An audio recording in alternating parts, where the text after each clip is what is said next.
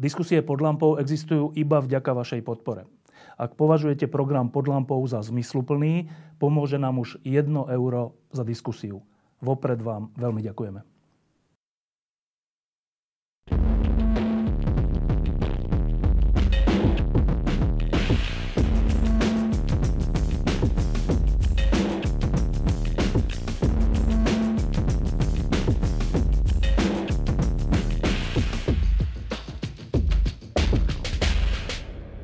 Tesne po predošlých parlamentných voľbách sme v tomto štúdiu mali hostia, ktorého sme, sme zapýtali na to, či tá nová vládna zostava, ktorá mala vtedy ústavnú väčšinu, má šancu to zvládnuť a posunúť niekam Slovensko. A vtedy ešte panovala na Slovensku taká troška až eufória z toho, ako to dopadlo a, a taká nádej, že sa to všetko podarí.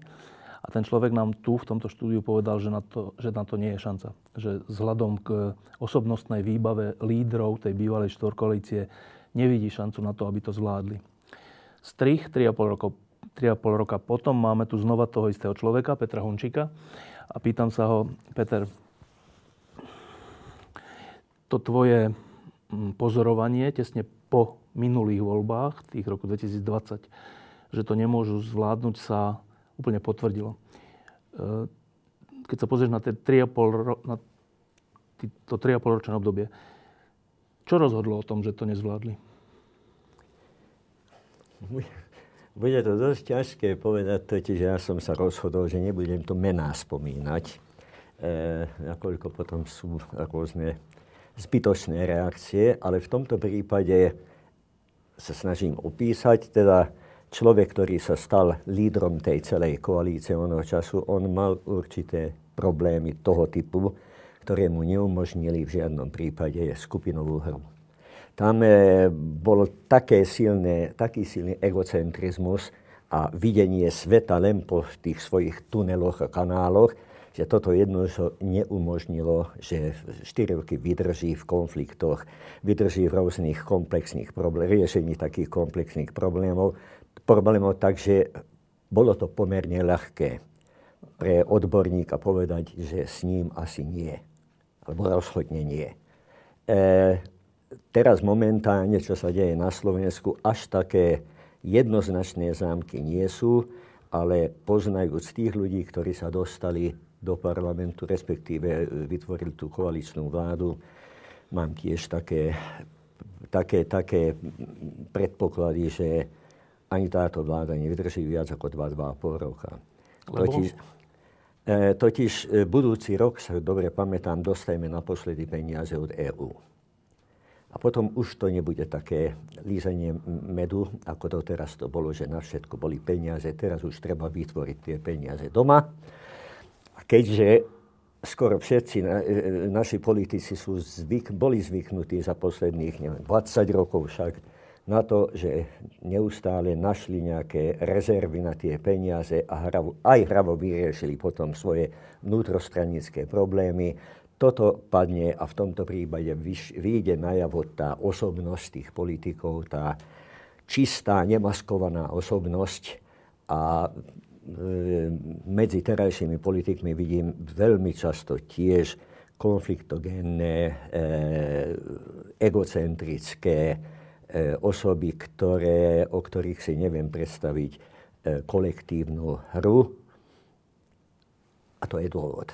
Prečo nie? Um, vo voľbách roku dvetisícdvadsať to vyzeralo tak, že po e, všetkých tých námestiach, ktoré nasledovali po vražde novinára, e, že Slovensko sa rozhodlo, že toto je už moc a že ten unesený štát, ktorý viedol aj k smrti novinára, aj k mnohým iným veciam, od únosu štátnych orgánov, od zneužívania polície, súdov a všeličoho, tak sa zdalo, že Slovensko vtedy povedalo také hlasné nie.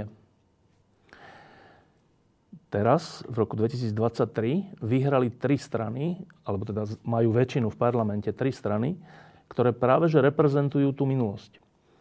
Ako sa to dá vysvetliť ako nejaké spolo- kolektívne správanie tejto krajiny, že v, v priebehu tri a pol roka diametrálne opačné rozhodnutie urobí? K tej prvej časti otázky len toľko by som mohol, alebo mal povedať, že je to ešte stále šťastie, a to v úvodzovkách hovorím, že na Slovensku aspoň zbytky toho skupinového myslenia existujú v tom slova zmysle, že vyšli sme na tie námestia a protestovali sme. E, je to naozaj e, veľmi nízky limit tej intolerancie, že toto už, že človek potreboval už vraždu k tomu, aby vyšiel, aby protestoval. I v úvodzovkách hovorím, menšie zlá nevyvolaj túto reakciu. To je veľmi, veľmi typické, bohužiaľ, na celú strednú Európu. To, čo som sa pýtal aj maďarských kolegov onoho času, že či by si mohli, či by si môžu predstaviť podobné udalosti v Budapešti, povedal, nie, neexistuje. Neviem si predstaviť, že občania rôznych strán, že by vyšli. Tá vnútorná centrifugálna sila je oveľa silnejšia, aby, aby, aby nezúčastnili sa takom Na, takom spoločen- na takej spoločenskej akcii. To je jedna časť, teda to čierno-bielé videnie celého Slovenska, ale paradoxne hovorím, že aspoň toto ostalo. A toto čierno-bielé videnie totiž má veľmi, veľmi silný simplifikujúci efekt. To znamená, že e, detaily, menej dôležité veci za niekoľko hodín, za niekoľko týždňov zabudneme.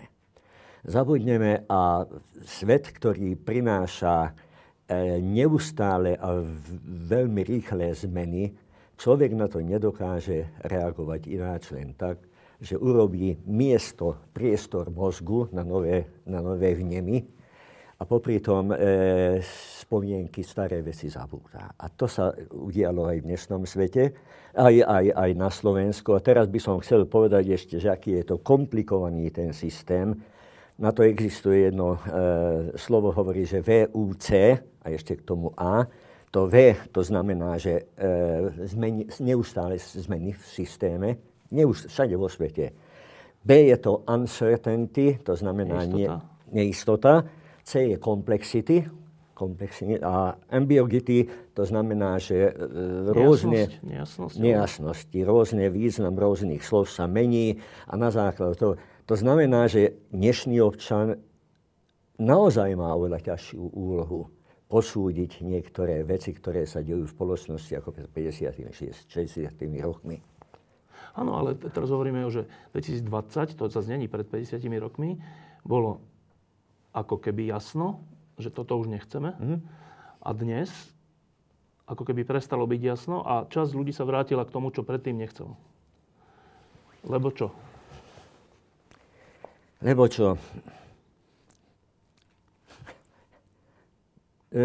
politickí lídri, ktorí, e, ktorí viedli jednotlivé skupiny, to závislo veľmi intenzívne aj od toho, aká je ich osobnosť, akým spôsobom dokážu komunikovať s národom takto, akým spôsobom dokážu priniesť jednotlivé témy. A teraz to všetko, čo som hovoril, čím jednoduchšie a čím hlasnejšie, to, tá je, to zjednodušenie, to je to tzv. Čierno-bielé videnie a e, čím hlasnejšie, alebo či... mozog e, na, zá, na, na základe toho, že dostáva tie injekcie dopamínu, sa dostane do stavu vzrušenia a potom ten do, hladina toho dopamínu klesá. A klesá a tam už chce nejakú no, nejaký nový impuls a nový, to je potom tá tzv. Závislosť a nové a nové impulzy. Toto bohužiaľ dokážu e, populisti, politici, ktorí neustále a permanentne prinášajú. A teraz sa podívajte na to, čo používal líder sociálnej demokracie. E, ten starý svet, ktorý svet podľa neho bol istejší, kde neboli také, e, také nezrovnalosti a také e, problémy, aké problémy priniesla vláda pána Matoviča. Keď hovoríme o starom svete a o tom, že tam je hrozba, že to bude ešte horšia, tak nezabudneme na to, že po čom bude horšia, alebo po ktorom bude horšia, že tam bolo tri a pol ročné obdobie koalície pod vedením pána Matoviča. A toto, táto forma e, žitia, čo sme tam zažili, zažili a ako sa menili tam hodnoty jednotlivé, a tá neistota, čo ešte platilo včera, dneska, tá bola naozaj strašná. Veľmi ťažko si vybrať, čo si vyberiem, tú istotu, tú stálosť, alebo zlomyselnosť. Možno až aj cítili to, že niečo tam nesedí u dnešnej vlády. Teda, bývalej, no. Nie, teraz ja myslím o pána Fica. Možno aj cítili, že to nebude také jednoduché a ľahké, ale takisto ako v niektorých krajinách Poľsko a Maďarsko, keď si mali vybrať, tak vybrali istotu. Svet je chaotický, to VÚCA, čo som hovoril, to vytvára určitý chaos a tam potrebujú jeden fixný bod a ten fixný bod dokáže byť jeden politik. Čím silnejší, tým stabilnejší systém a ostatné detaily akoby nezaujímali ľudí. A, akú istotu, to, má, to, je, to je úplne zaujímavá vec, že akú istotu predstavuje pre ľudí trojica e, Robert Fico, Peter Pellegrini a Andrej Danko, že v čom je tá istota? Čoho istota? E, sociálna istota. Tie sľuby sú naozaj pekné, čo všetko prinášajú, čo všetko postavia, ako bude a, a, ne, a, a neustále zopakovanie, veď e, národ žil v tomto systéme a v tomto systéme sa udiali naozaj také hrozné veci, ale v podstate ten človek je skúsený, myslím, pán Fico je skúsený, vie, čo chce, priamo nebol dotknutý v týchto kauzách. Nepodarilo sa to dokázať. Tri a pol roky nevedeli to dokázať. Tak pre toho bežného občana to je dôkaz toho, že je v úvodzovkách čistý. A tento človek, ktorý hovorím v, tomto, v tejto chaotickej situácii, týchto sľubov, toľko sľubov prináša, pravdepodobne je príjemnejšie to počúvať a jednoduchšie to prijímať ako nejaký veľmi, veľmi menlivý stav a svet, ktorý charakterizoval posledné tri a pol roky. Pán Fico urobil takú vec za posledné tri roky, že na to, aby získal percentá, a teraz dajme bokom, že prečo ich potreboval mm-hmm. získať, tak na to, aby získal percentá, tak siahol k takým prostriedkom, ktoré si ja pamätám, nie že za Mečiara, ale za komunizmu. Za komunizmu to bolo tak, že keď bol niekto, keď mal niekto iný názor, tak bol vyhlásený za agenta Západu, alebo za agenta Ameriky, alebo to bol vyhlásený za nepriateľa národa. Len mm-hmm. preto, že mal iný názor. Potom prišiel rok osemdesiatdeväť a sme boli pluralitná spoločnosť a to bolo v poriadku, že máme rôzne názory. A konštatujem, že teraz za posledné tri a pol roka práve predseda Smeru a terajší budúci predseda vlády použil slovník a prostriedky od smerom k prezidentke a k opozícii a k médiám a k hocikomu, teraz k tretiemu sektoru, k mimovládkam, ktoré sú ako vystrihnuté z rudého práva, že nepriatelia národa platení zo zahraničia. Zaujímavé je, že tridsaťtri rokov po novembri osemdesiatdeväť je toto účinné. No bohužiaľ účinné je, a zase hovorím, nie len na Slovensku. Hmm. Maďari teraz majú ten zákon o zahraničných agentoch. A v Maďarsku sa odvoláva na to, že je to prakticky americký zákon. Že v Spojených štátoch to prijali, ale zabudnú na to, že počas druhej svetovej vojny, alebo pred, tesne pred tou vojnou, ale v podstate eh, akceptujú, tu aj, eh, akceptujú to aj v iných krajinách. Eh, Divia sa sem, musím sa vrátiť tomu, čo som začal. Eh, ďalší, psychic, ďalší moment, čo charakterizuje tú našu psychiku, to je strach. A to je strach a ako náhle sa nájde človek, politik, ktorý sľúbi, že on ten strach dokáže, tie strašné situácie alebo strach dokáže neutralizovať.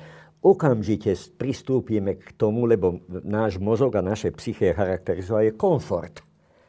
Komfort, ktorý tiež je, je znak toho evolučného vývoja, totiž komfort znamená toľko, že pridržiť sa, pridržiť sa k tomu silnejšiemu, tak, aby som ja nemusel bojovať.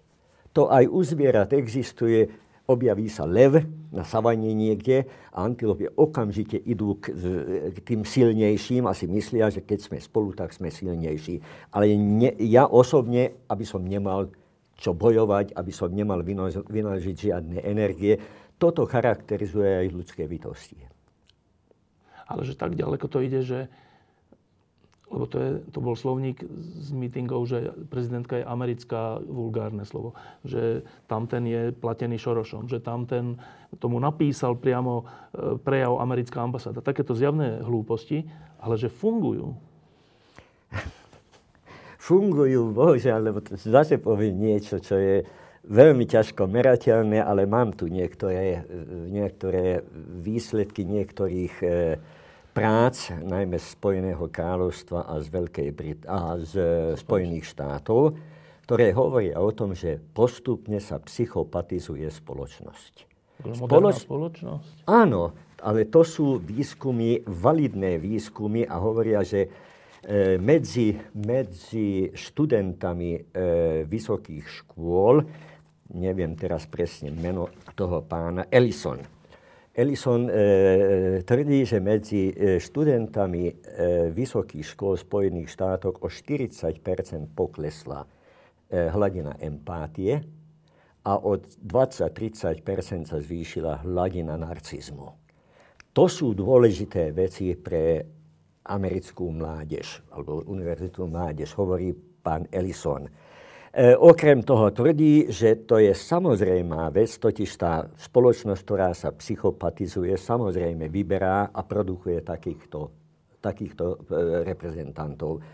Protagonista je ten človek, ktorý e, má určité znaky psychopátie a psychopátia je egocentrizmus, psychopátia je klamstvo, psychopátia je manipulácia, je narcizmus, aby som ešte mohol povedať pár znakov. A keď toto človek vidí, a, a, a psychopati väčšinou sú veľmi úspešní, práve vďaka týmto vlastnostiam majú šarm, dokážu ovplyvniť ľudí, dokážu komunikovať s nimi tak, že sú celkom očarení z toho. Keď takýto človek sa objaví, zase príde ten pocit tej komfort, toho, alebo potreba toho komfortu, čo ja musím hľadať ďalšieho. Je tu ten silný, ktorý jednak ten strach mi ide neutralizovať, jednak mi e, ukáže taký model, alebo prezentuje taký model, v ktorom, e, pod ktorým modelom rád by som žil. Že čo sa deje v tej spoločnosti, to je trošku už na periférii. A práve psychopat je ten, ktorý zdôrazňuje, periféria nás nezaujíma. Lúzeri nás nezaujímajú. To je výrok jedného známeho politika. Choďte preč, lebo nechcem debatovať. Neprinášajte sem ľudí, ktorí prehrali voľby a také. Lúzeri nás nezaujímajú. Z tohoto hľadiska viem, že to je strašné, čo by som mal povedať, nepoviem. Že samozrejme, ľudia, ktorých si spomínal, z ich hľadiska sú len lúzeri. Zomreli, no lebo nie sú úspešní, lebo nie, ne, nepodarilo sa im toto doko, dokončiť tú prácu, ktorá práca viedla k tomu, aby druhá strana sa stala lúzerom. Ak z tých prieskumov vyplýva, že to, čo si povedal, teda, že pokles schopnosti vnímať iného, teda pokles schopnosti vnímať aj pocity iného, potreby iného, čiže empatie, uh-huh. a nárast narcizmu, teda schopnosti vnímať iba seba uh-huh. ako centrum všetkého, tak ak je to tak, má to nejaké popísateľné príčiny? Má popísateľné príčiny, totiž ten psychopat, o ktorom sme hovorili, na jednej strane dokáže byť veľmi nebezpečný, aj vražiť dokáže v niektorých prípadoch, to sú tí silnejší, áno, psychopati, ale psychopat, taký funkčný psychopat, dokáže byť extrémne úspešný v tej spoločnosti. Espe, e, extrémne úspešní a keď robili zase na rôznych univerzitách výskumy, tak zbadali, že, že do tej skupiny tých psychopatickými rysmi patria politici, bankéri, makléri tam e, patria, e, predsedovia veľkých korporácií. korporácií. Ba spomínali aj, aj niektorých lekárov, ktorí idú s týmto spôsobom. To znamená, že oni sú úspešní protagonisti tejto spoločnosti. A že to je vzor potom? To je potom vzor. To je potom vzor a predošlá spoločnosť, teda v minulosti, eh, pred sto až stopäťdesiat rokmi hodnoty, eh, hodnoty spoločnosti eh, hlásali pán farár, nejaký filozof, učiteľ, nejaký básnik, nejaký učiteľ. A teraz sa podívajme na takéto inštitúcie, že cirkev a pedofília, polícia a rasizmus. Ten istý pán Ellison hovorí aj o tom, že celá kvalitatívna zmena sa začala prípadom Monika Lewinsky. Keď svet dokázal prijať to, že nič sa nestalo. a bol nejaký, bolo nejaké vyšetrenie. Hoci prezident klamal pod prísahou. Áno, áno. A svet to akceptoval. Aj americkí voliči to akceptovali, aj celý svet to akceptoval. Ale tu bola tá veľká kvalitatívna zmena, kde sa menila pohľad na tú spoločnosť a hodnoty tej spoločnosti a potom rad radom vymenuje tie inštitúcie, ktoré nič iné nerobili, len toto, e, podľa tohoto sa správali. Účtovnícke firmy urobili kreatívne účtovanie, čo vieme, to je podvod samozrejme. E, čo robili potom farári, čo robili e, policajti a niektoré ďalšie skupiny, ktoré určia priebeh nášho života a naše hodnoty. Z toho hľadiska politici robia v podstate, skoro kopírujú tento spôsob života. Otázka samozrejme, či oni to vedú tú spoločnosť týmto smerom, alebo kopírujú, to závisí aj od osobnosti. Dobre, tak ak je to takto, že postupom rokov, desaťročí strácame z rôznych dôvodov schopnosť vnímať iných ako partnerov alebo ako, ako spojencov a každý hráme len na seba, narcisisticky, tak e, to by odpovedalo na to, že ako volíme. Dobre, chápem. A teraz cesta von. Že, e, ja si pamätám pred rokmi, keď si tu bol, si hovoril, že e, si pôsobil vtedy, myslím, že v Kanade alebo kde, e, na takých miestach alebo v takých konfliktoch medzi časťami spoločnosti, ktoré boli ako keby nezmieriteľné, tie časti mm. spoločnosti. A že ako sa dá taký konflikt mierovou cestou doviesť k nejakej spolupráci alebo niečomu takému. Dobre, tak sa teraz preniesme na Slovensko z Kanady, že my sme teraz úplne rozdelená krajina, ale nielen rozdelená v zmysle názorovo, však to je, to je v poriadku názorovo, ale že sme rozdelená tak, že my si myslíme o tejto vláde, že to, je, že to sú únoscovia štátu, nepriateľná vec a ešte aj extrém k tomu, nepriateľná vec v dvadsiatom prvom storočí v členskej krajine EÚ a NATO. Oni si myslia o nás, že to sú vlastne zradcovia národa, ktorí akože iba na cudzie nejaké požiadavky vykonávajú nejakú činnosť nepriateľné pre Slovensko. Dobre, tak keď sme takéto dve skupiny, je vôbec možné nejaké, je vôbec správne sa snažiť o nejakú, neviem či spoluprácu, ale aspoň, že pochopenie toho druhého? Veľmi ťažko. Není to možné. Veľmi ťažko, totiž to, čo si pred chvíľou hovoril, to je typické skupinové myslenie. To simplifikované skupinové myslenie. A teraz bohužiaľ, som, alebo a ešte ďalšie, čo si hovoril pri tej prvej skupine, to sú terajší lídri, no. ktorí vyhrali voľby, a tú druhú skupinu, keď porovnávaš, tak bohužiaľ musíš povedať to, že í kvé je kvalitatívne iný tu, v tej opozičnej skupine, ako vo víťaznej skupine. Bohužiaľ, tie, tie výskumy jednoznačne svedčia o tom, to je to Paretovo číslo, že cirka osemdesiat percent dvadsať percent. To znamená, že e, používáš jednoduchšiu formu myslenia, skupinové myslenie, a máš tam ľudí, ktorí nie sú až tak pripravení, talentovaní, vzdelaní, fund, fundovaní, neviem, ktoré slovo by bolo lepšie, ako ten zbytok. Samozrejme, už tá, e, tá prevaha, tá prevaha e, pramení aj z tohoto. Jednoho štyrikrát sú, je ich viac štyrikrát. Ako teraz poviem, Škardo, že tých menej inteligentných? Nechcel som to povedať, ale áno. Ale áno. Dobre, tak to teraz počkaj, počkaj. Tak to, je... tak to ti poviem. V Maďarsku je evidentné, že opozícia už niekoľko volieb vyhrá mesta, krajské mesta, župné mesta, Budapešť. To je tak aj na Slovensku. Áno. Vidiek je prakticky to isté ako na Slovensku, respektíve situácia aj tuto. A teraz som sa díval na poľské voľby. V podstate to isté, toto no? si... To znamená, že vo veľkomestách ľudia, ktorí sú otvorení, ktorí čítajú, sledujú svet, čo sa tam deje, e, dokážu porovnať náš životný štandard s životným štandardom Nemcov, Angličanov alebo Američanov a hovoria, áno, to síce táto zmena bude trošku... E, trošku bolieť. bolieť a trošku bude aj intenzívnejšie ako pre nás, musíme sa osobne zúčastniť na tejto zmene, ale chceme to. Tá skupina, ktorá dominuje na vidieku, jednoducho není to porovnanie s tým obyvateľstvom z miest, tam, tam sú začnú signifikantné rozdiely. No Peter, ale keď toto povieš, tak že teraz sa skúsim byť empatický. Buď taký keď, láskavý. Keď toto, ale nie voči tebe, ale že voči tým, o ktorých hovoríme. Že predstav si, že nás teraz počúvajú ľudia, ktorí volili túto novú koalíciu. A teraz ty hovoríš, že oni ju volili vlastne preto, Že, že sú menej inteligentní. A oni sa teraz tým pádom budú cítiť hneď urazení a už nie je možná žiadna ďalšia diskusia. Jo, ja som povedal menej, to, prepáč, to beriem slovo, to inteligentný. Povedal som päť šesť slov, neviem, no, som, ktoré je najlepšie. No. Áno. Ale som hovoril, že otvorenejší voči svetu, viac informácie majú, čo sa deje vo svete a majú jasný alebo jasnejší cieľ, čo chceme dosiahnuť my tuto doma.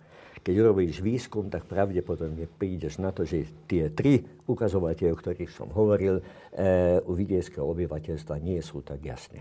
No dobre, a teraz, keď, keď chcem byť konštruktívny, tak e, to, že je niekto viac inteligentnejší, alebo rozhľadenejší, alebo šikovnejší, alebo neviem, vzdelanejší, to neznamená, že to je lepší človek a ten, ten druhý je horší človek. To je no. len, to sú nejaké schopnosti, alebo nejaké zručnosti, ktoré sú dôležité, ale tým sa nehovorí, že ten druhý je odpad. Tým sa hovorí, že to je, no, to, to je odjak živa bolo, že boli profesori a boli no, ručné práce. No tak však to není nič zlé, jeden není dobrý, druhý zlý. A teraz, ak je to teda tak, že tu máme takéto delenie, ktoré tak býva, že, že vidiek versus mesta, vzdelanosť versus nevzdelanosť a tak, um, dajú sa medzi týmito skupinami vytvoriť nejaké cesty, ktoré ktoré potlačia vzájomnú nevraživosť a naopak vytvoria niečo spoločné. Dá sa to vôbec? Môže no. mesto s dedinou komunikovať? Môže, môže vzdelanejší človek komunikovať s menej vzdelaným človekom tak, že sa nebudú urážať? Pýtam sa ťa takto.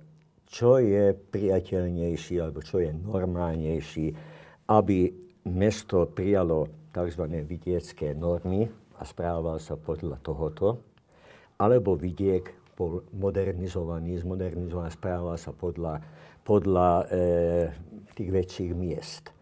E, ja si myslím, že v modernej dobe jednoznačne nedá sa, e, nedajú sa robiť e, spomalovanie tej, alebo spomaliť túto spoločnosť, veď Slovensko je malá, drobná krajina, ktorá nemá skoro žiadny vplyv na ani na európsku politiku, nie na, na svetovú politiku. To znamená, tie trendy, ktoré sú učen, určené v dvadsiatom prvom storočí, buď sa k tomu pridáme, aj my, Slovensko, alebo e, zostaňme v, v izolácii, tak ako momentálne Orbánovo Maďarsko.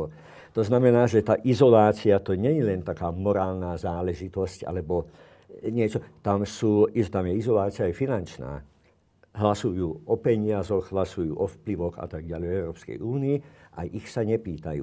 Teraz Slovensko bude mať túto možnosť na budúci rok, e, pre, pre, teda dostajeme posledný krát e, peniaze z Európskej únie a tam potom e, pán Fico a e, vláda sa musí rozhodnúť, teraz ktorú cestu volíme. A pravdepodobne budú voliť tú cestu, tú modernizáciu Slovenska, lebo na to je teraz otvorenosť vo svete, ako ísť tou spomalenou cestou, že nám vidiek vynikajúci devätnáste storočie, dvadsiateho začiatok dvadsiateho storočia bol dobrý, to sú konzervatívne hodnoty a podľa týchto konzervatívnych hodnot Slovensko dokáže ďalej žiť nemožné.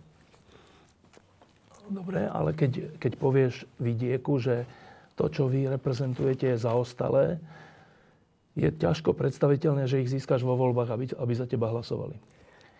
Ako sa dá urobiť to, aby e, tie zoskupenia, ktoré to myslia so Slovenskom dobre v zmysle zlepšenia v rôznych sektoroch, od zdravotníctva, školstva a všeličoho, že aby získali dostatok voličov, teda minimálne nejakú časť tých, povedzme, že vidieckých voličov. Dá sa to?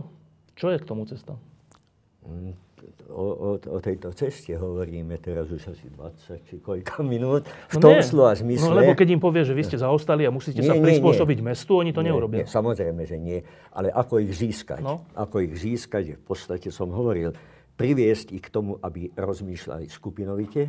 Veď vy ste Slováci, alebo vy ste Maďari, my všetci sme Maďari, všetci sme Slováci. To už je jedna skupina.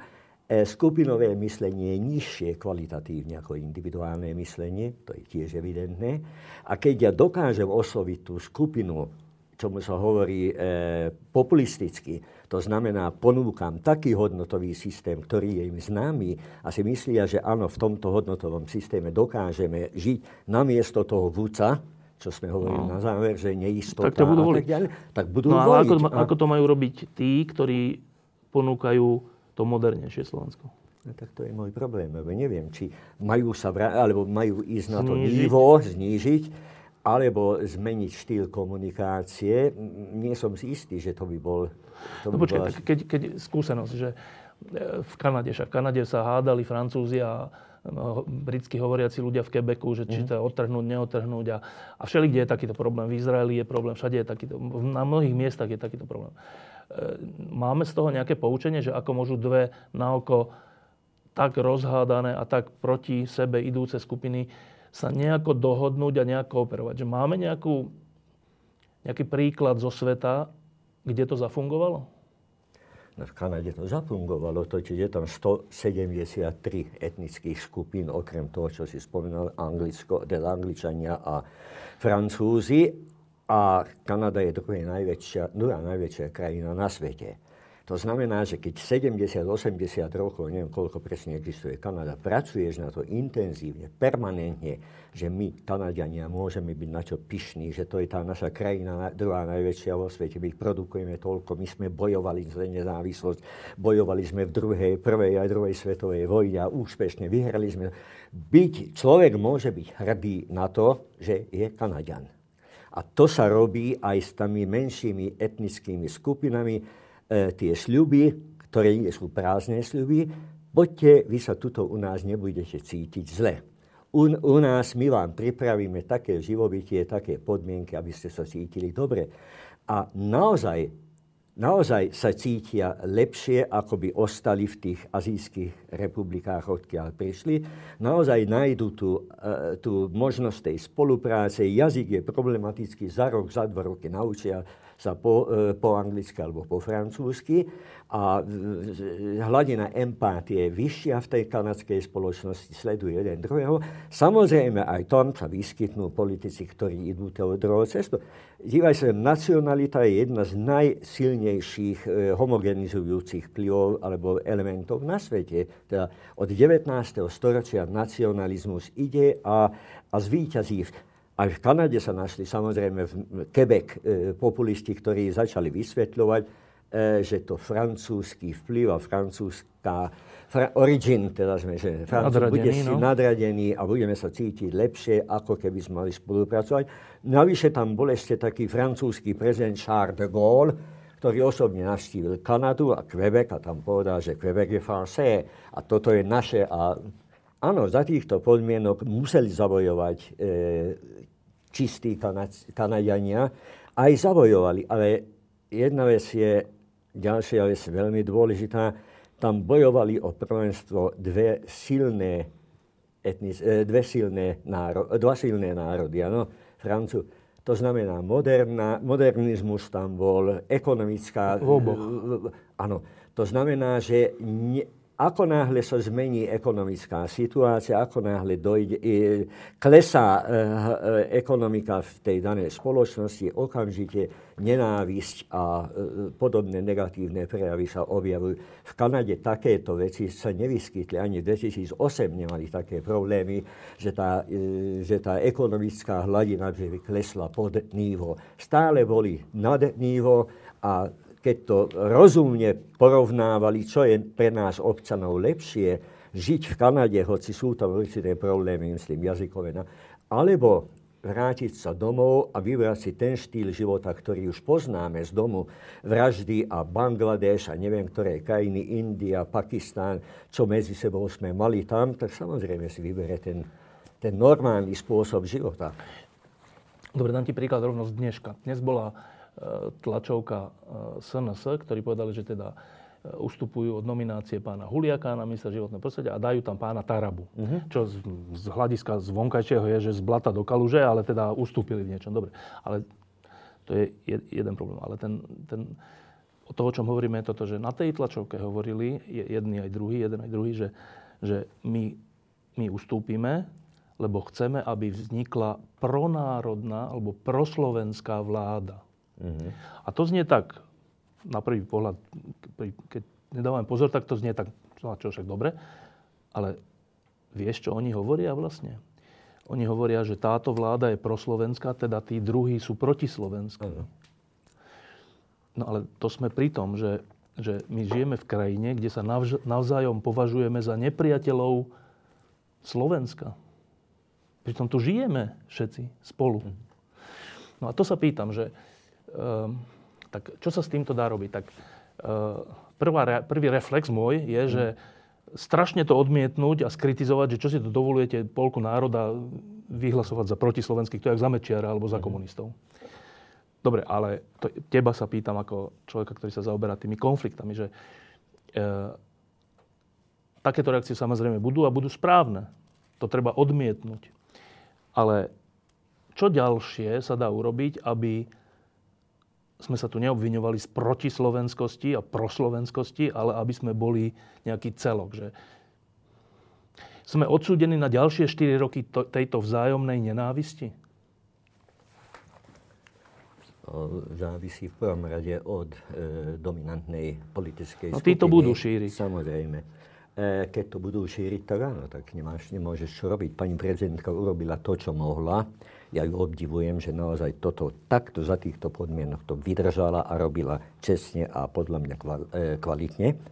Ale iné, iné možnosti v podstate už nemá. Tak ako náro... sa dá čeliť, ako sa dá čeliť národnej nenávisti?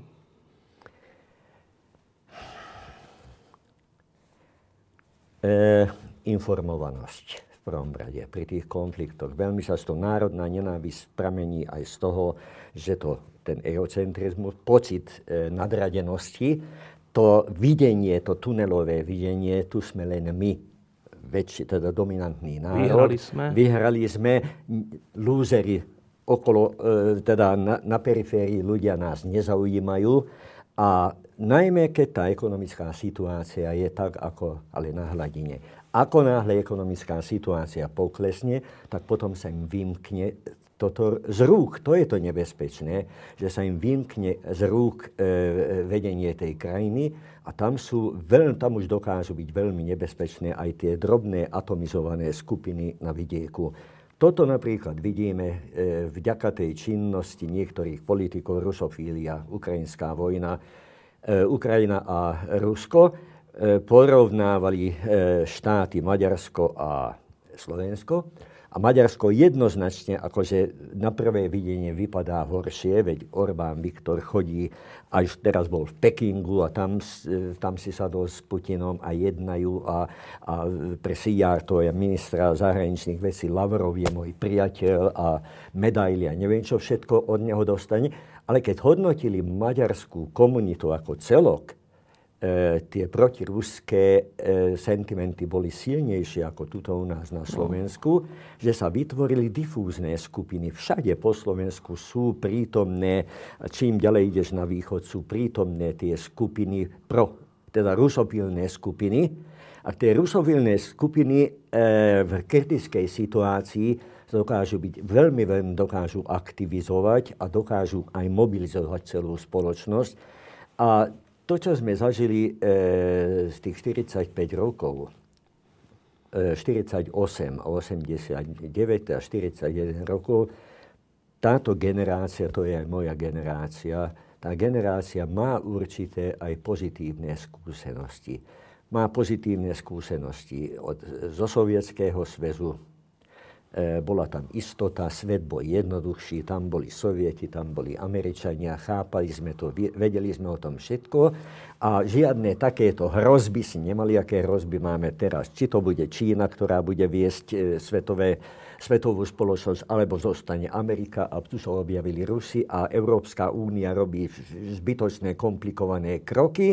Z toho sa vyznať, to je ťažké. T- ťažké. Samozrejme, to, to tunelové videnie, to sú informácie. To, čo som hovoril pred chvíľou, kto boli protagonisti tej dobrej spoločnosti pred stopäťdesiatym rokmi, bol ten farár, bol ten filozof, básnik, učiteľ. A teraz sa podívaj, to sú influenceri, to sú speváci, to sú vynikajúci športovci a ovplyvňujú spoločnosť tak, ako oni sami to vidia. Peter, teraz te normálne prosím o radu. Či budeme mať ministra životného prostredia pána Huliaka alebo pána Tarabu? Je mne vlastne jedno, lebo ja v tom nevidím veľký rozdiel. A teraz, nevidím v tom veľký rozdiel práve v tom, že vyjadrujú sa verejne hrubo, vyjadrujú sa nepriateľsky voči nejakým skupinám, e, delia národ na pronárodných a protinárodných a tak. Že. A teraz toto bude minister, a toto bude ministerka kultúry, a toto bude taký minister, a pán Kaliňák bude minister obrany. A teraz... Um, A čo vlastne my máme robiť? Že máme popisovať, že toto je neinteligentný človek, toto je hrubý človek, toto je primitívne. Keď to budeme robiť, tak tá druhá strana sa iba utvrdí v tom, že my sme ich nepriatelia. Keď to nebudeme robiť, tak nebudeme písať pravdu. Čo, je, čo sú naše možnosti? Naše možnosti, čo som hovoril o mestách a vidieku, e, spočívajú aj v tom, že e, politická elita, politická elita v posledných rokoch, myslím tá mestská elita, aby som, liberálna elita, aby som to nazval, e, veľmi často zabudla na ten vidiek. Zabudla tam ísť a chodiť a učiť a vysvetľovať. V Budapešti e, slobodní demokrati obsadili Budapešť, ale nevedeli, kde sa nachádza Győr či Debrecen, neviem, ktorá, ktoré mesto. Samozrejme, že to e, hral obrovskú rolu v tom, že Fides obsadil ten vidiek. Tuto na Slovensku, e, kto je Šimečka, sme sa pýtali niekde okolo Prešova a ľudí, ktorí sú v tej liberálnejšej skupine, ani o tom nepočuli. To znamená, tá informovanosť je extrémne dôležitá. Samozrejme, nemôžeš povedať, čo si vlastne nie sú dobré riešenia, ani jedno, ani druhé, že staneme sa nepriateľmi, no. e, nepriateľmi a ne, nevraživými nepriateľmi. Není potom žiadne, žiadne, e, žiadne možnosti, aby sme riešili konflikt. Ja nepodceňujem Ja nepodceňujem to vidiecké o, o, to, to, obyvateľstvo. Ja hovorím o tom, že menej otvorení a menej informovaní. Otvorenosť veľmi čaž, ča, ťažko ovplyvňovať, ale informovanosť to dá. A tam je potom škola, tam sú to... Že ako sa dívali napríklad e, učitelia, keď, bola, keď bol ten COVID. Konšpiračné teórie. Pre mňa to bolo hrozné počúvať e, pedagógov z gymnázií, z základných škôl, ako vysvetľovali rôznymi mechanizmami tie konšpiračné teórie, kto všetko zapríčinil, aby prišiel COVID a ten vy neexistuje a neviem čo všetko. Dá sa očakávať, že, že od týchto ľudí dostanú naozaj zrelé úvahy alebo zrelé myšlienky, informácie. informácie. A o nich nikto nehovorí, ako sa dostala pedagógia na perifériu tej spoločnosti inteligencie, to všetci poznáme. Čo bol pedagóg pred osemdesiatymi rokmi, pred chvíľou sme spomínali, on bol ten, ktorý ovplyvňoval spoločnosť, čo je pedagóg dneska, kto není prijatý na túto je univerzitu, na ďalšiu univerzitu, no nevadí, pôjdeš na pedagogiku. Strašné.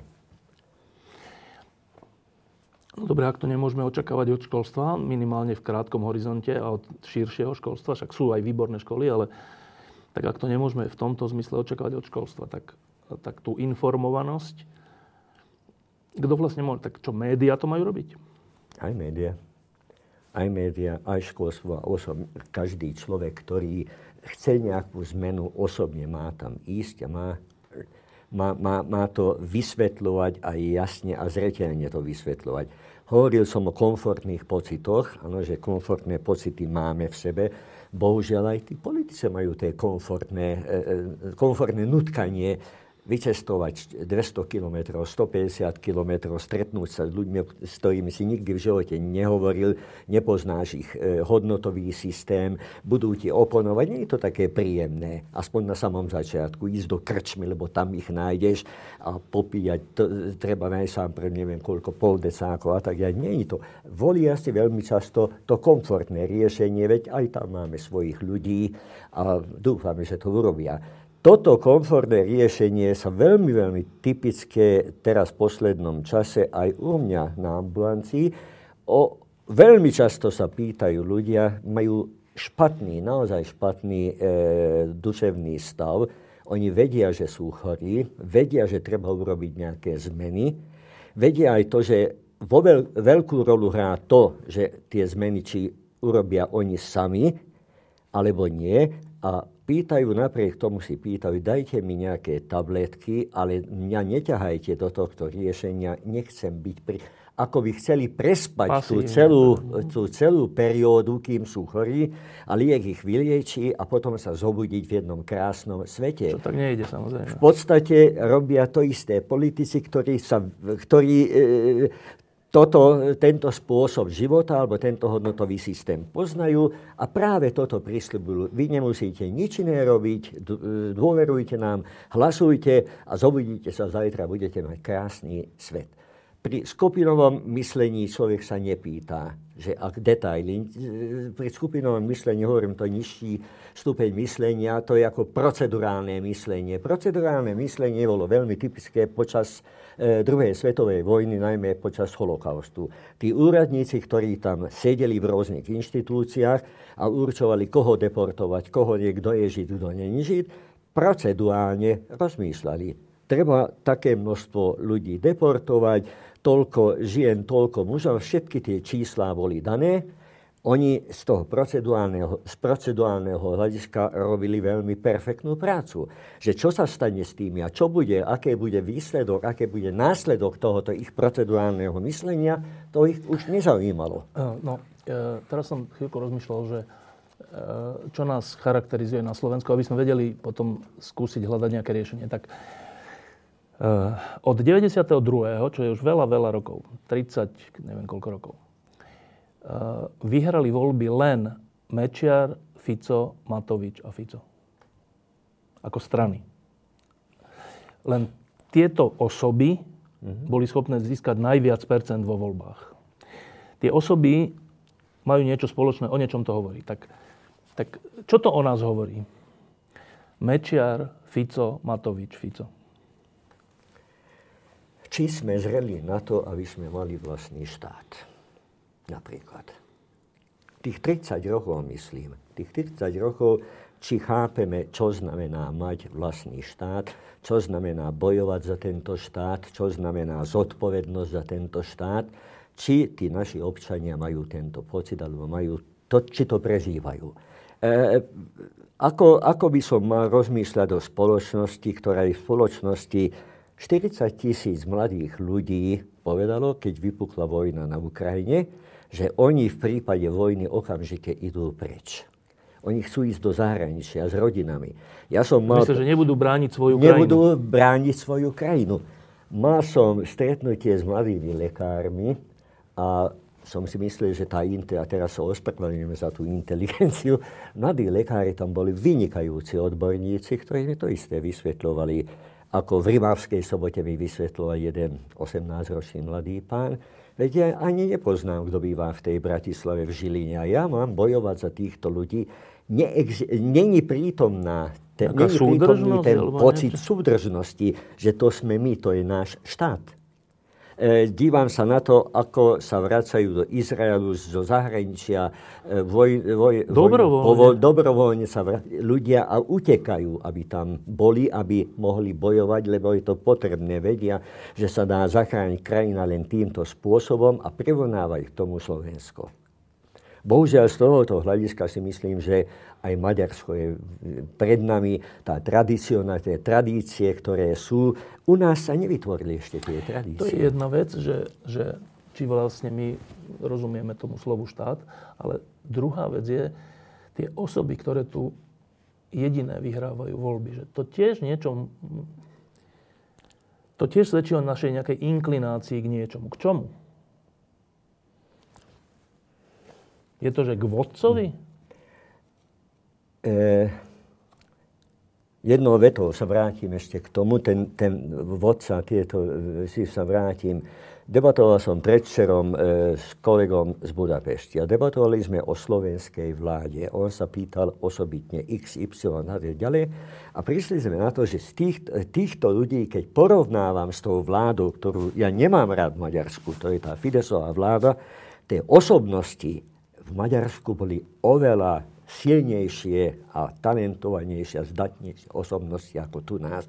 Také problémy, aké problémy malo Slovensko, či dotyčný líder má diplom alebo nemá, či to, dos, či to kúpil e, tú svoju PhD alebo neviem akú prácu, alebo nekúpil, či na to jednoducho má alebo nemá, takéto problémy v okolitých krajinách Strednej Európy nemáme. To je tiež jedno veľmi, hm, čo aké slovo povedal, Jedno, zjednodušené videnie sveta, že dôverujeme aj takým ľuďom, ktorí rozumejú tej danej veci presne toľko ako my. A potom čakáme na niektoré zázraky. Nedá sa to týmto spôsobom riešiť. Ja som si vedomý toho, že áno, žili sme v Uhorsku, teda ako Slováci, v uhorskom, teda v rakúsko-uhorskej monarchii. Áno, nebolo tam nutné zodpo- nebola tam nutná taký stupeň zodpovednosti, ako to bolo napríklad u Maďarov, keďže to bolo uhorské alebo uhoršanom. Potom sme žili v Československu. Tiež poznáme, že áno, pre Slovákov to znamenalo niečo iné, ako mať vlastný štát. A naraz sme sa dostali v deväťdesiatom treťom roku tam, že nech sa vám páči, tu máte ten štát.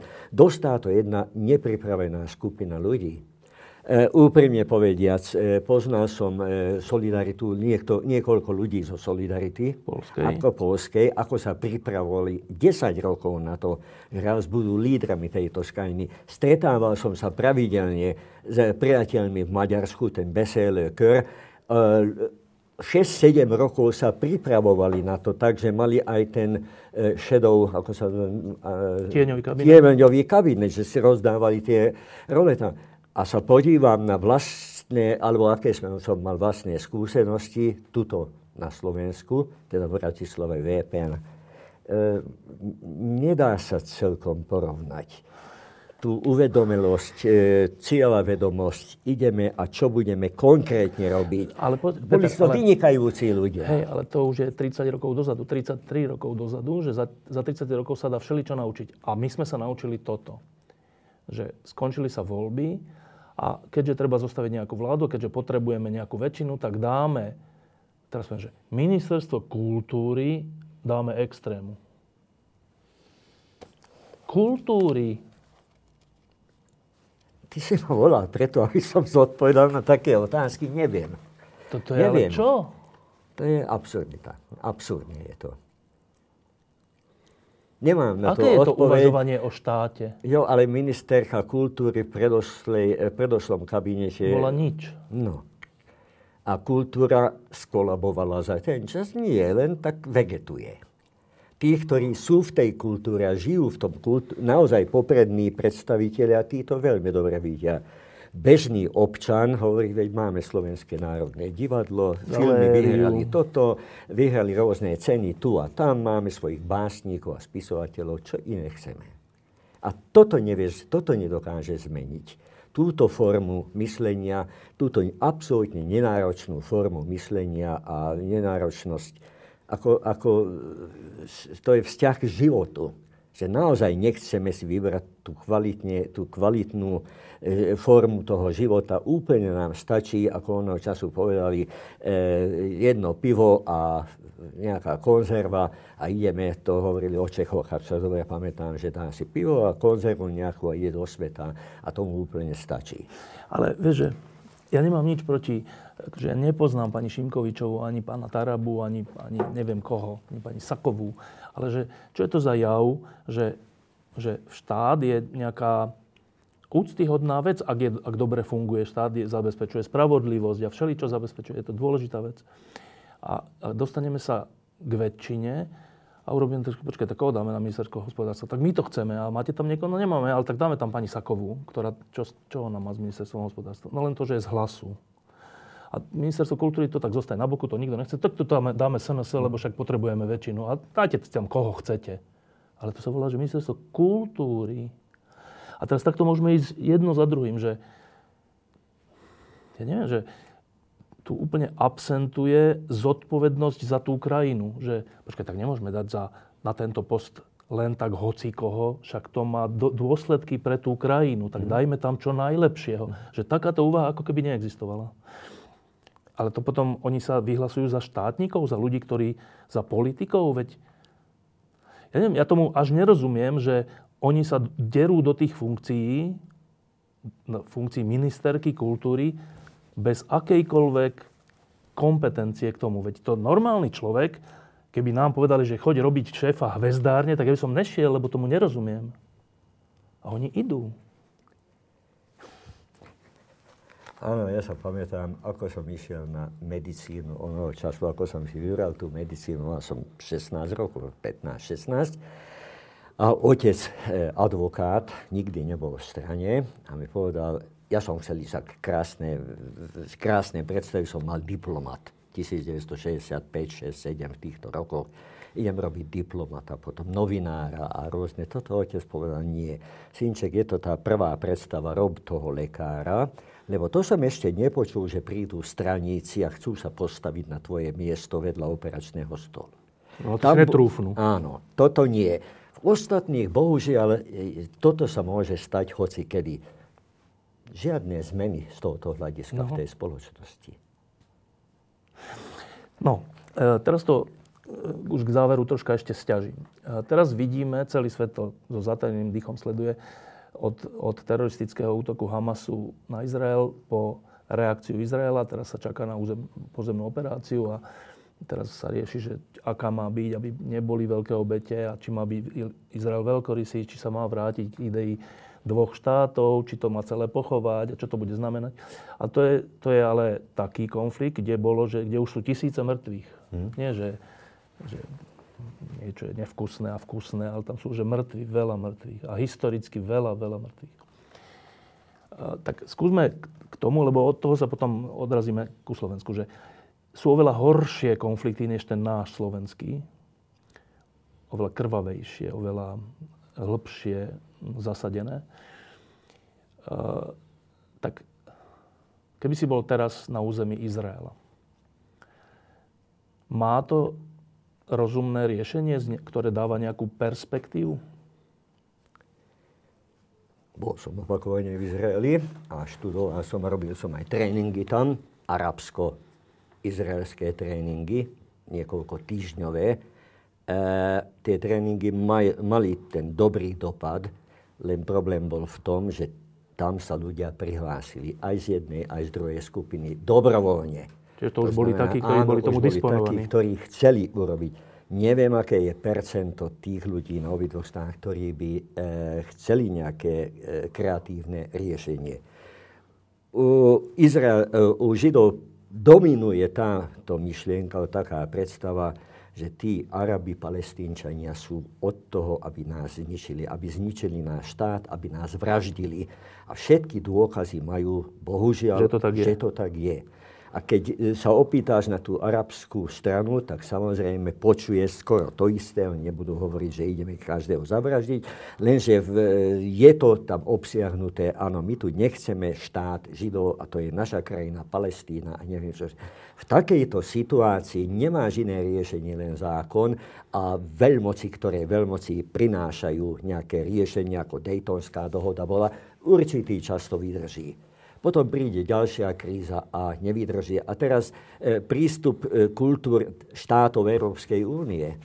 Naozaj je to strašné a paradoxné, že my, štáty Európskej únie, vyspelé štáty, e, musíme kupovať olej a energiu z tých štátov, ktorí sú, by som povedal, menej vyspelé. Rusko. A teraz sme povedali, nie, Rusko, teraz už nie, my to nechceme, tak sa otočíme k tým arabským krajinám. Saudská Arábia, Irán, Irak, sme nútení tam sa otočiť. A potom, e, ako sa správa e, vláda francúzska, vláda Británie, vláda, samozrejme, z tohoto dôvodu, a navyše majú ešte početné muslimské, e, muslimskú menšinu v tej krajine, sa správajú vyslovene amorálne. Vyslovene amorálne a zase je to tam to, to videnie, to egocentrické videnie, no tak nejak to vyriešia. myslím tam v Palestíne. Nejak to bude, bude tam, musí tam zomrieť bohužiaľ pár ľudí k tomu, aby obidve strany, obidve strany si uvedomovali, že takto nemôžu pokračovať.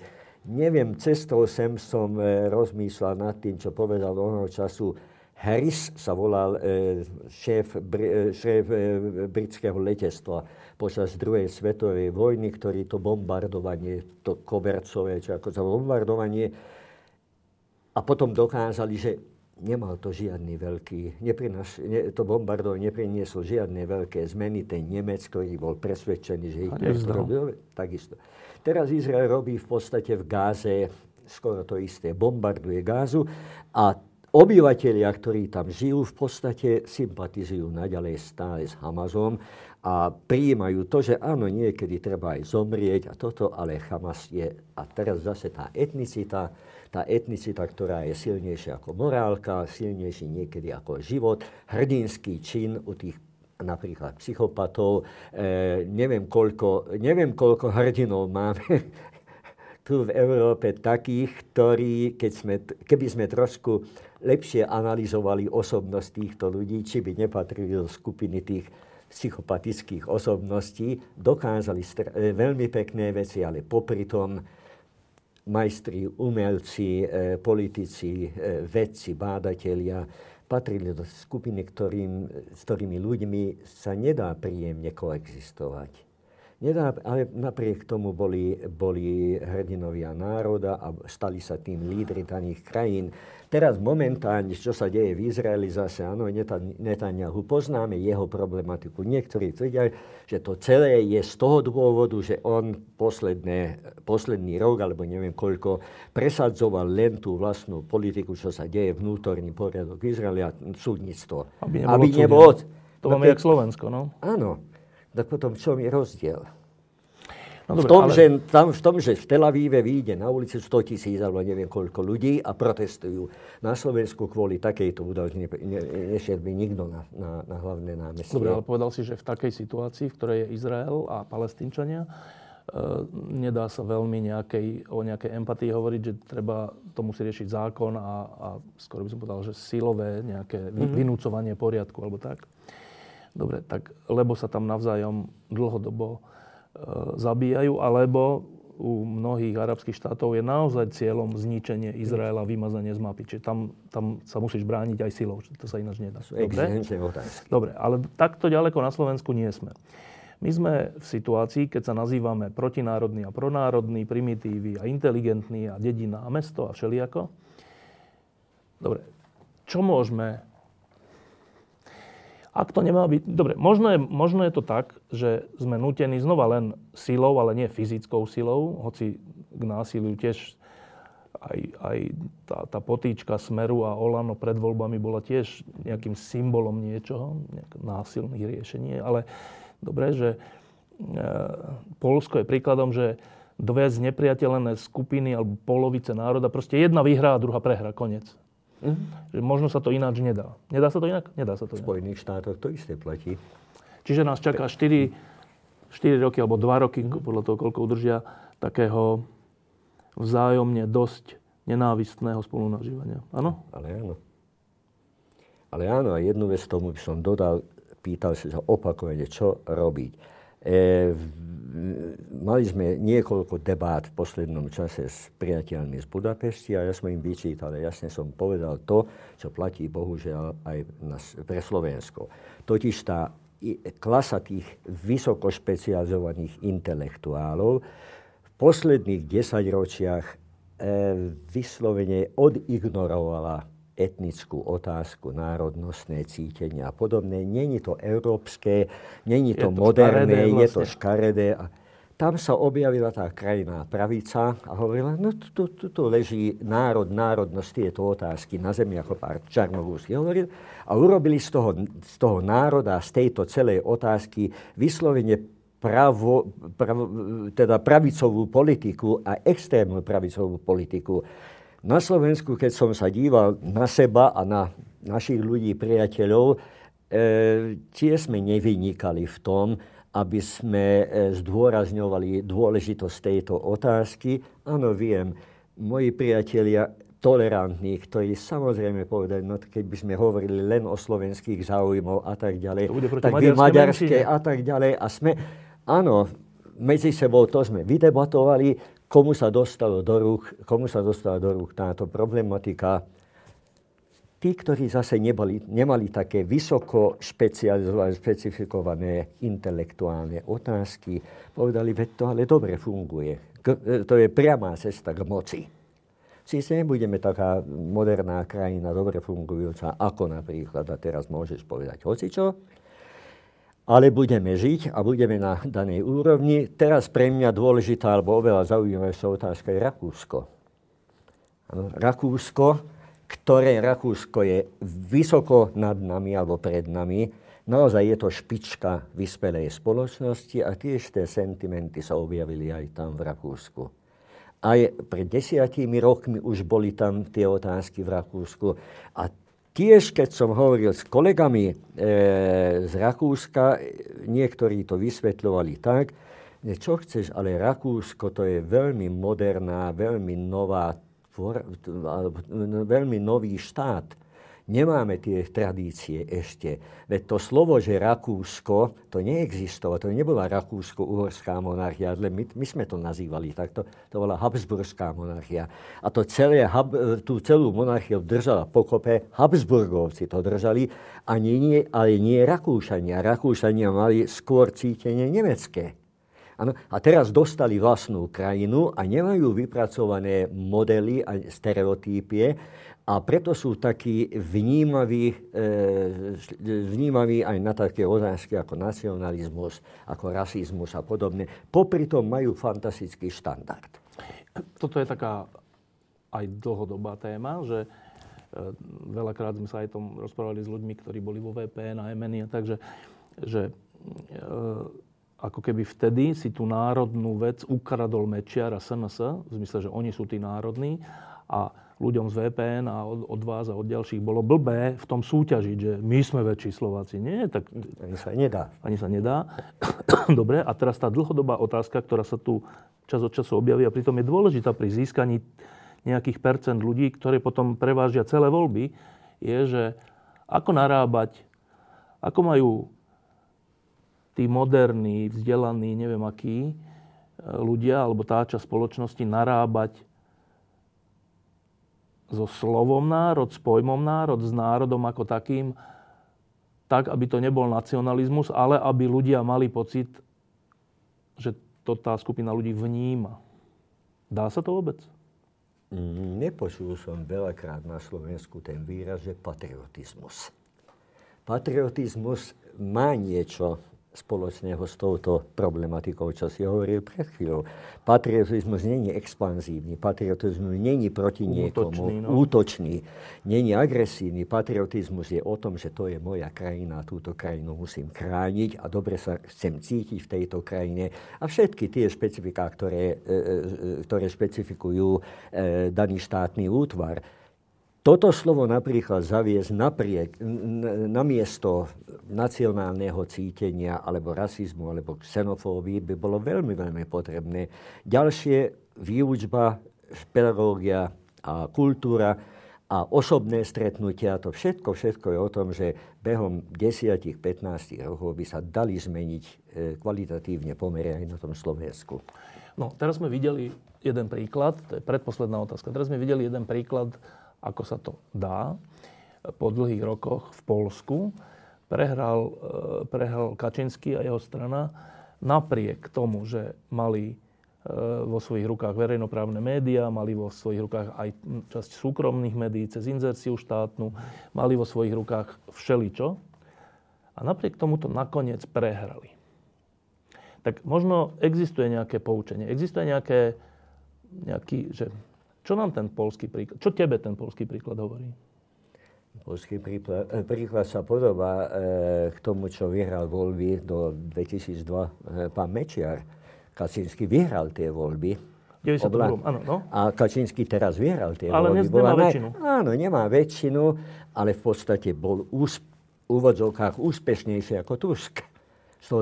Jedná sa len o to, že tie veľmi, veľmi prísne kritériá, čo Kačinský a spoločnosť tam nastavili, najmä cez cirkev, cez školy a potom samozrejme aj mass media, veď tam Maria, no. rádio a všetko, tieto už pretiekli. Tieto už pretiekli a bolo to príliš.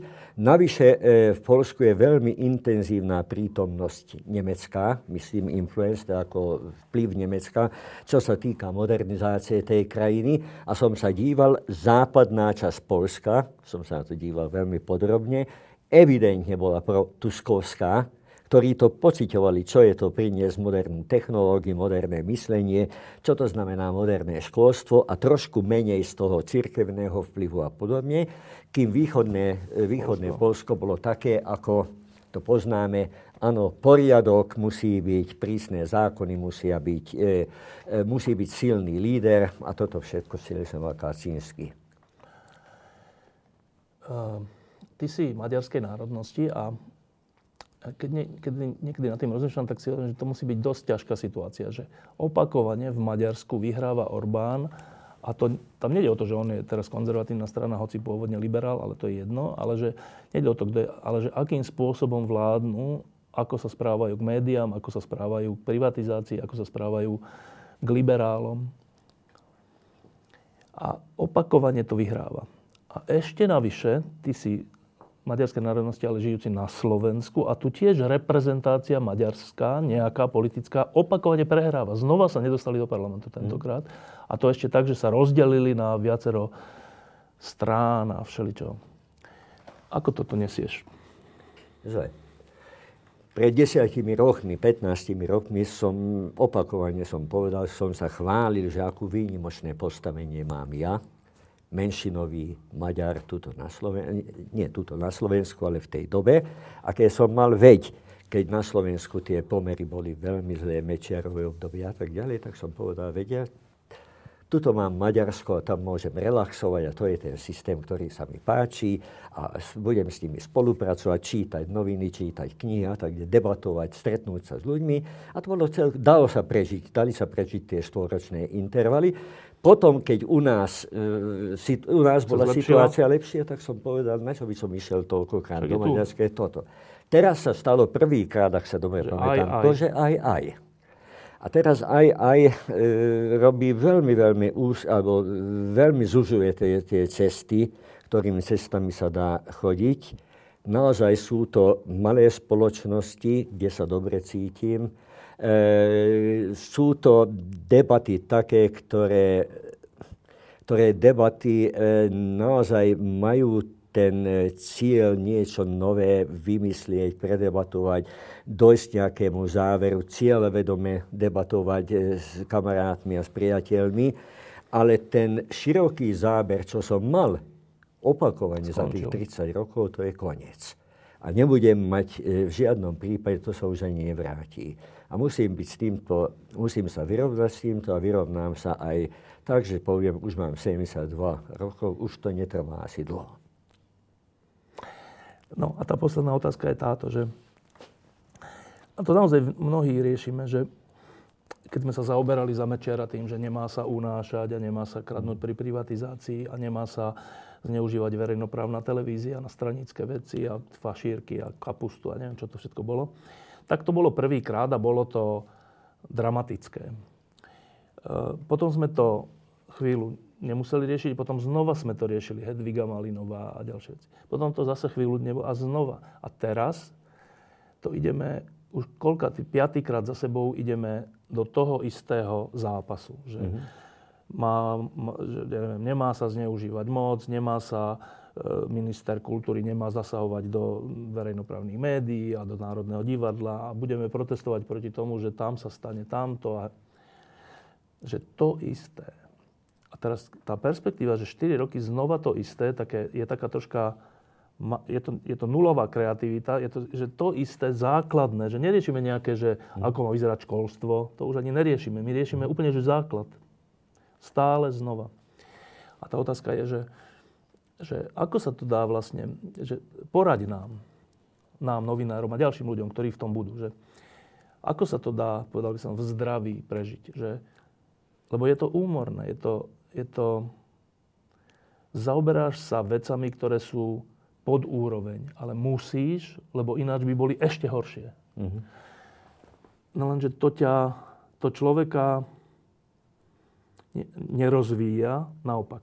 Je to, neviem, či tým nedegenerujeme my všetci, ktorí sa tým zaoberáme. A teraz existuje nejaká cesta, nejaký spôsob života, ktorý to trocha vyváži?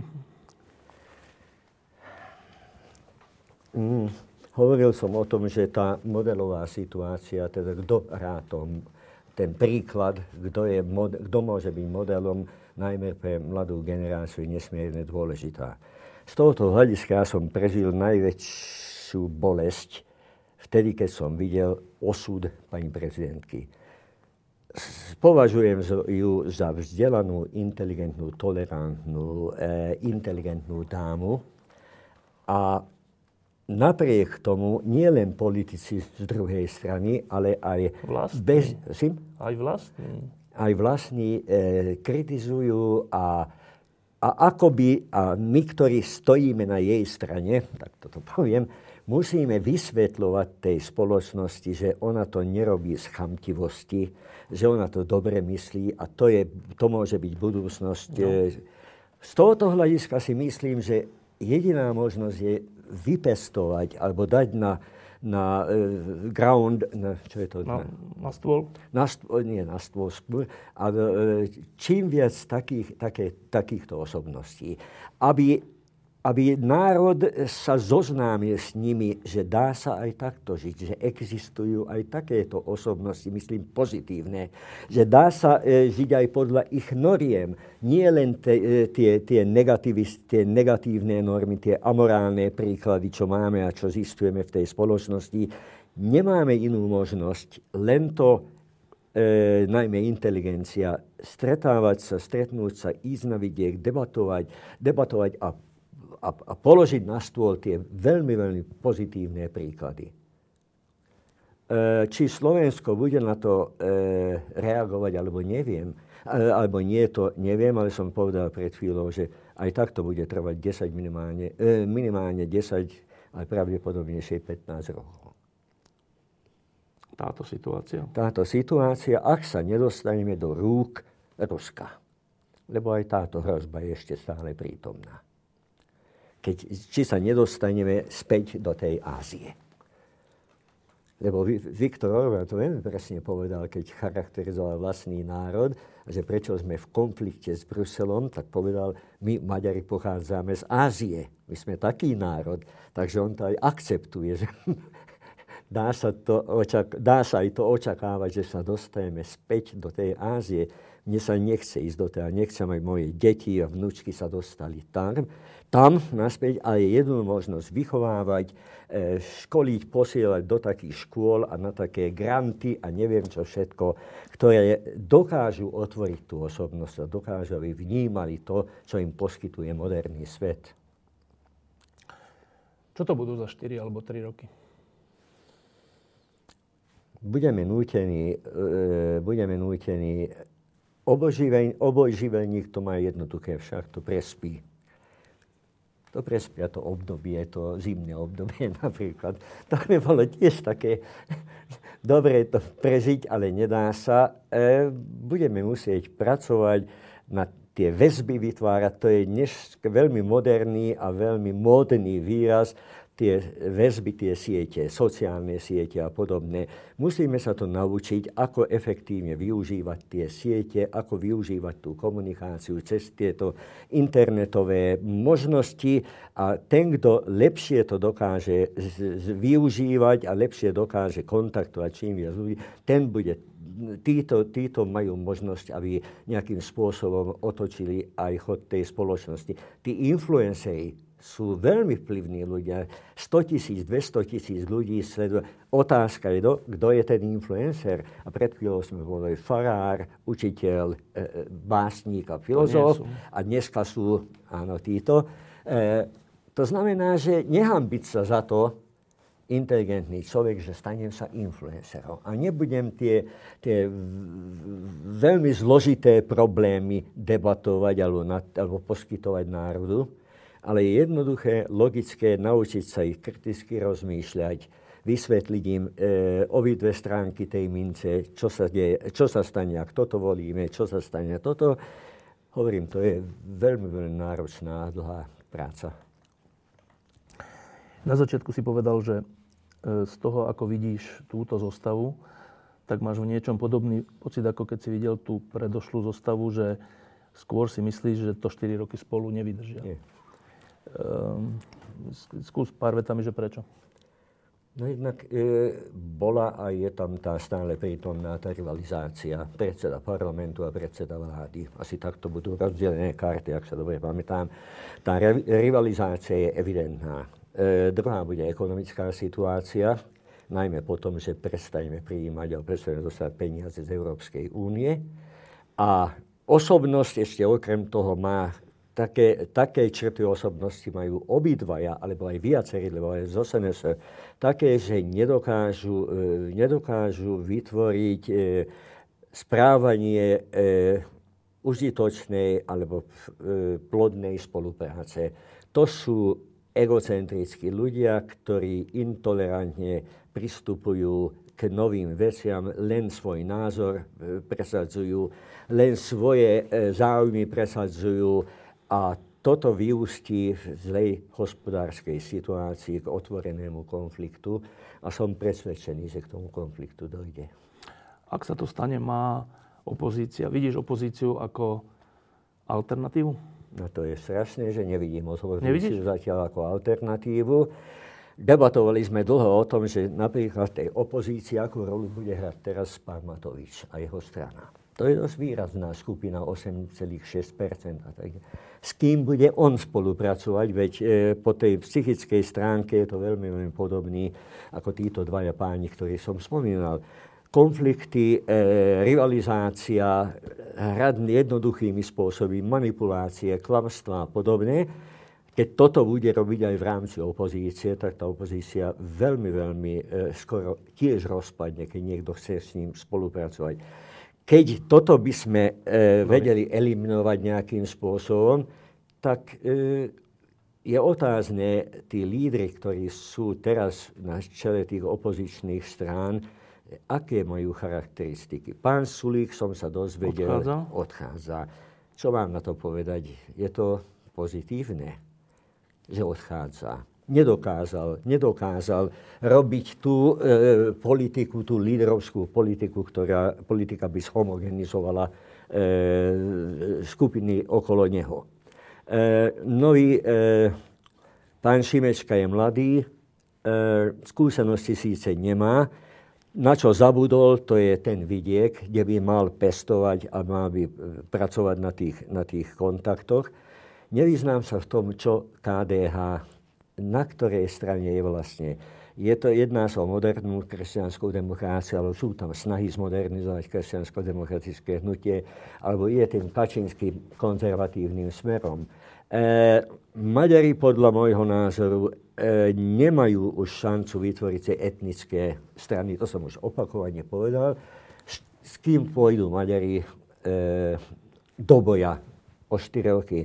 Mali by si vybrať skupinu, ktorá dokáže tolerantne s nimi spolupracovať a pomáhať tej osem až deväť percentnej menšine, to je tiež dosť veľká časť. Keď toto by sa podarilo realizovať, v tom prípade by nebola situácia beznádejná, ale sadnúť si čím skôr, sadnúť si s čím skôr a vyriešiť tieto spory, tieto nevyriešené otázky, kto bude napríklad lídrom tej opozície. Je to veľmi ťažká úloha presvedčiť národ, presvedčiť národ, že hľa, tu je ten človek, ktorý síce e, e, není ten istý, ako není kresťanský demokrat, není ani sociálny demokrat, ale v každom prípade bojuje za správnu vec, za modernizáciu Slovenska, na, na blahobyt, za lepšiu situáciu v našej krajine a toho ideme podporovať. To je práca na štyri roky, minimálne na štyri roky, to znamená okamžite sa pustiť do toho a pri riešení konfliktov zlaté pravidlo tiež ísť po tých riešeniach, ktoré nás spájajú a niektoré nás rozdeľujú. Posledné, týž- posledné týždne pred voľbami boli už také, že každá strana akcentovala len to, v čom sa, v čom sa líšime od tej druhej, manželstva, otvorené manželstva a tak. Toto už nemá potom výz- toto nemá význam, keď naozaj chceme dosiahnuť nejaké riešenie toho konfliktu. Ak nechceme a dobre sa cítime, tak môžeme pokračovať touto formou. Peter Hunčík, ďakujem, že si prišiel. Uh, pred pár rokmi si pamätám, že si tu bol po tom, čo si bol na dlhočíznom pochode do Santiago de Compostela. Neviem, čo osemsto kilometrov, či koľko? osemstopäťdesiat. Um, vtedy si tam išiel z rôznych dôvodov a potom si mi aj o tom rozprával všeličo, že, že to bolo užitočné. Mm-hmm. Um, Není tento stav, v ktorom sme sa dnes ocitli na Slovensku a ktoré nás čaká ďalšie roky, ktorý nás čaká ďalšie roky, není to stav vhodný na ďalší pochod do Santiago de Compostela? E, každé zrelé individuum by mal najsám realizovať tento pochod, teraz v úvodzovkách hovorím, teda v samote e, sám si sadnúť a určiť vlastné predstavy o svete a vlastné pozitíva, vlastné negatívy, negatíva a potom si vybrať alebo pracovať na tom, aby sme vytvorili nejaký funkčný celok. A spolupracovať te- v tomto celku, aby sme mohli niečo. Bez tej spolupráce neexistuje, neexistuje. E, môže byť hociaký intelektuál, nemá e, žiadnu šancu. Bez tej infraštruktúry, čo poskytuje takáto funkčná skupina, tie väzby, tie a tak ďalej, o ktorých som hovoril, nemáme šancu. Či bude toľko pokory u jednotlivých líderov opozície, že toto akceptujú, a pod touto myšlienkou budú hľadať partnerov, to ešte neviem. Ďakujem, že si prišiel. Ďakujem za pozvanie. Diskusie pod lampou existujú iba vďaka vašej podpore. Ak považujete program pod lampou za zmysluplný, pomôže nám už jedno euro za diskusiu. Vopred vám